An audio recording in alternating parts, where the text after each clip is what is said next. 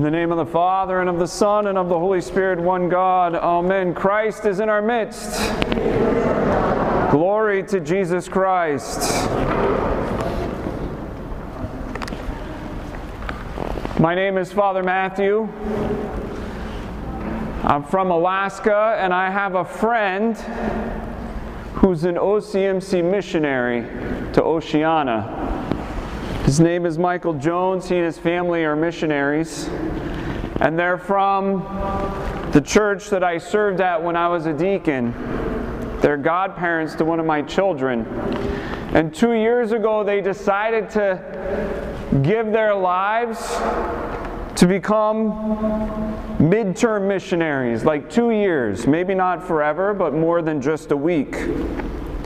So before they left town, before they left Alaska, I asked them to come to my church and to speak about what inspired them. And Michael, he is a builder, and he was inspired to go to Oceania to build churches, to build the actual building. His wife Megan took a little more convincing, but upon much prayer and reflection, this is what she said to our church about why she was willing to take their four children under the age of 10 down to Fiji and to Tonga. She said, We are ordinary people. We do not have extra- extraordinary gifts. We don't have extraordinary gifts. We have ordinary gifts. We have no special training. My husband's a builder, and I'm a housewife, a mother, a teacher. She said, I felt like I didn't have enough to offer for what they needed. But nevertheless, I should offer my not enough to the Lord to see how He can multiply it, just as He did with the five loaves and the two fish when He fed 5,000. She quoted the gospel that we heard today as to why she thought she could offer herself wholly and completely, even though she knew it wasn't good enough for what the people needed, trusting that her offering to God will be a blessing to those whom she encountered. In today's gospel reading, we heard the passage from Matthew, but this is the only miracle of the Lord which is told in all four gospels. This is the only story you hear told in all four gospels. What's really amazing is the consistency of the stories. You know, sometimes we read about Jesus casting out a demoniac, and Matthew will say it was it was two, and Luke will say it was one, or there are like minor discrepancies. But this story has no discrepancies among the four gospel writers. Why would that be? Because there were so many witnesses. There were so many witnesses. But there's a line in this gospel passage which appears in three out of the four gospels. And Matthew, Mark, and Luke, they all have this line. And the disciples come to Jesus, they're out in the wilderness and the multitudes have come to Jesus for healing and to hear him teach. And the disciples come at the end of the day and say, Master, you need to send the people away so that they can go get something to eat. And this line, I love this line that Jesus says right back to them. He says, You give them something to eat. You give them something to eat. Think about how stunning this would be. There were 5,000 men there. And according to some accounts, plus women and children. How stunning would that be? You give them something to eat. And in John's gospel, Philip says, Master, even 200 denarii would not feed these people. He, he says, six months of wages would not feed these people. And then one of the disciples comes in John's gospel and brings a young man and says, This is what we have. This young man has five loaves of bread and two fish, and that's it. And Jesus says, Bring them to me. Megan Jones, the OCMC missionary, she thought about that boy's mother. She said, He has a good mother. She packed him a lunch. Now, does this boy need five loaves of bread and two fish for his lunch? No, but she packed him a good lunch so he could share it. And she's a good mother because she taught him to share. Because she taught him to offer his life to the creator of the universe. Was that enough food? For us mere mortals, no. But for the uncreated God, it's plenty. Megan said that mother made an impact on more than 5,000 people that day. And we don't even think that she was there. She said, I'm a mother. And there's an orphanage in Fiji, and I'm going to go work at the orphanage and serve it the best I can. Michael and Megan are on a break right now. And they came back to Alaska, and my wife and I had a chance to see them and visit with them. And the bishop down in Oceania told them that without their work, the orphanage that they served at would have closed. Even though they ran the orphanage for about eight or nine months, that was it. He said, without your work, this orphanage would have closed. 15 boys and two girls with nowhere to go. The Lord says to his disciples, You give them something to eat. You take care of the problem. Don't tell everybody to go sign up for welfare. Don't wait for the government to intervene. Stop telling them to pull themselves up by their bootstraps. You do what you can do. And they said, This is all we have. And he says, Bring it to me. You give them something to eat and bring what you have to me. And then the Lord gives thanks and he blesses it and he gives it back to the disciples to distribute. This, of course, is an image of the church. What are we doing right now? We're serving the liturgy and we will receive the Eucharist, the Thanksgiving. And what are we going to do? We're going to bless it, we're going to give thanks for it and we're going to distribute it. We are all called to offer what we have to the Lord. We are not called to make excuses for what we don't have. We are all called to offer what we have fully and completely we are not called to offer our leftovers. Notice that the boy didn't eat first and say, Well, this is what I've got. Notice that the disciples didn't eat first and say, Well, this is what's left. We are called to give our first fruits to the Lord. The best of our harvest, the best of our energy, the best of our time, the best of our talents we are not called to give the Lord our leftovers. In the litanies of the church, we are reminded over and over again to commend ourselves and each other and only that part of our life that is convenient to Christ our God. Do you remember that line? I don't remember that line either.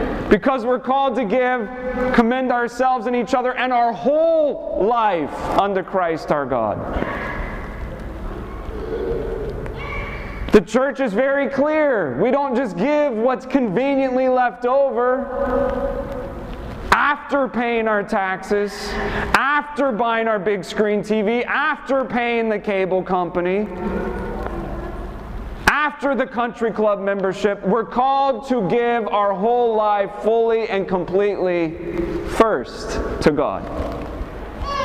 God will take that life, He'll take our offering, He'll take our gifts, and He will multiply it. God will take our not enough and He will bless the cosmos with it if we offer it in faith and with trust that God will take care of us and those around us.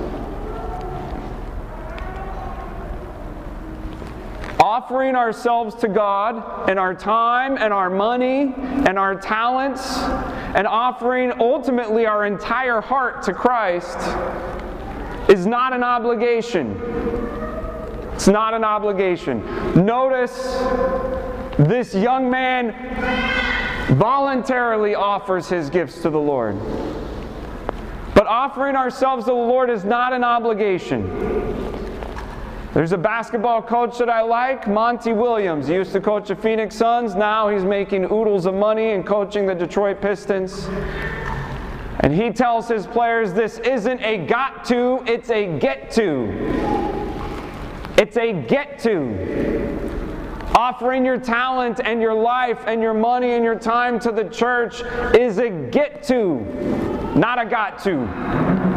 And when you think of it as an obligation, you're losing. You're losing the reward, you're losing the treasure that will be waiting for you in the kingdom of heaven. Who among us wouldn't want to provide the five loaves and two fish to feed multitudes? We see this all the time in the church, right? Stuff is donated and a name goes under it. Great. My question is is that donation a leftover or is it a first fruit?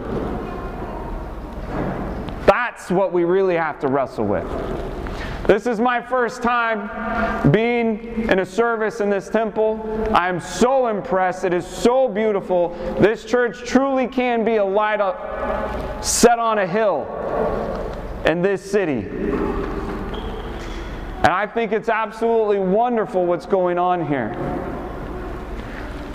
But I want to encourage you not to settle. Don't plateau. Don't say, well, we built our church and that's good enough and we'll wait for people to show up. Continue to offer your five loaves and your two fish. Continue to offer yourself to the Philoptochos. Continue to offer yourself to the community. One way to do this is to do a greed check on yourself. A greed check is like an audit of your checkbook and your calendar. Is my time and my money, are my time and my money being used for selfish purposes or for God? Do you actually volunteer or do you just write a check? We need those who write checks. We also need everybody to give their time to volunteer.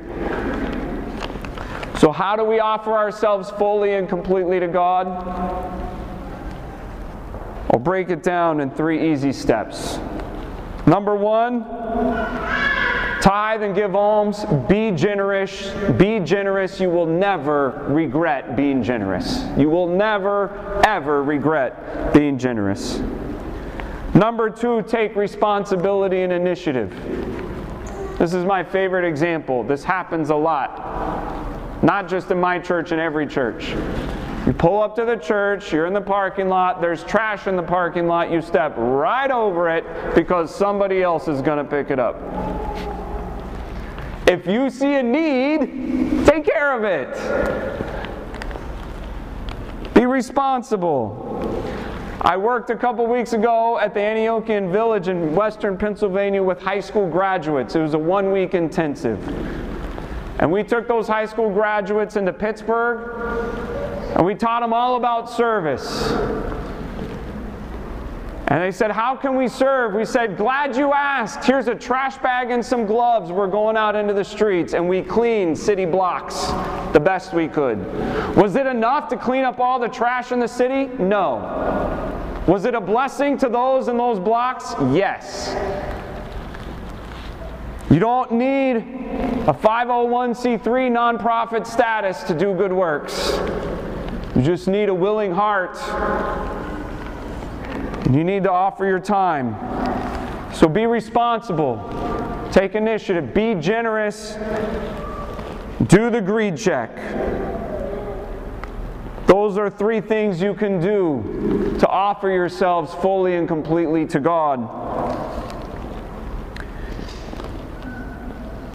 It's really important.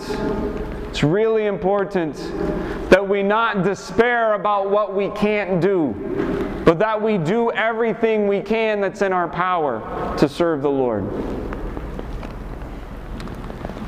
We might not all be called to be OCMC missionaries and uproot our family and take them across the world, across the ocean to serve in a foreign culture. We might not be called to do that. We might not be called to be priests or monastics.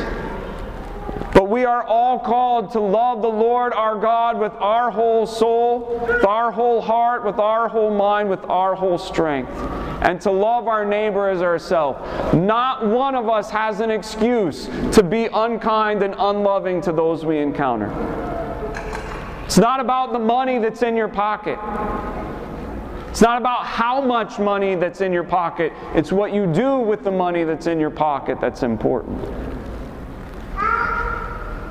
St. Basil the Great says that the poor are given to us by God for our salvation and that they bless us more than we're able to bless them. Brothers and sisters, the Lord has given us all five loaves and two fish, somehow, some way.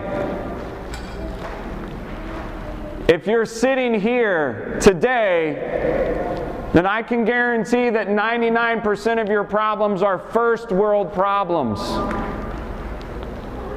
You don't have to be ashamed of that. You don't have to feel guilty about that. But the Lord has blessed you tremendously. He has blessed all of us tremendously. We have opportunities to serve Him. We have opportunities, not obligations. We get to serve Him, we don't got to serve Him. So I encourage all of you. I encourage all of you, think about the boy and his mother in the wilderness. One mother packed one good lunch.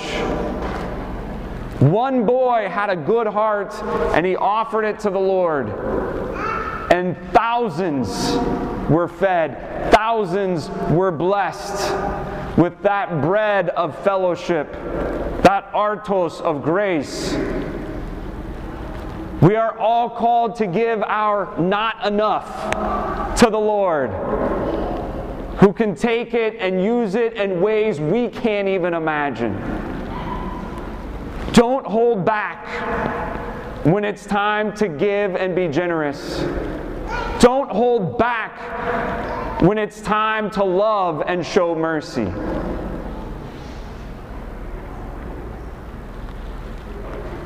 Don't hold back when it's time to offer yourself to the Lord.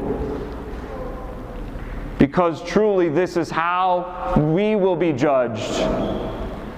And I trust, based on what I see and everything I've heard about this community, I trust that your generosity and your good hearts will continue to grow and multiply and serve the entire community in a way in a way that will make the saints weep for joy over the love that is being spread throughout this town. May God grant this to us. And may God grant all of us a treasure in the kingdom of heaven in exchange for our generosity and our love in this earthly life. To Christ our God, the giver of all good things, be glory, honor, and worship, together with the Father and the Holy Spirit, now and ever and unto ages of ages. Amen. Christ is in our midst.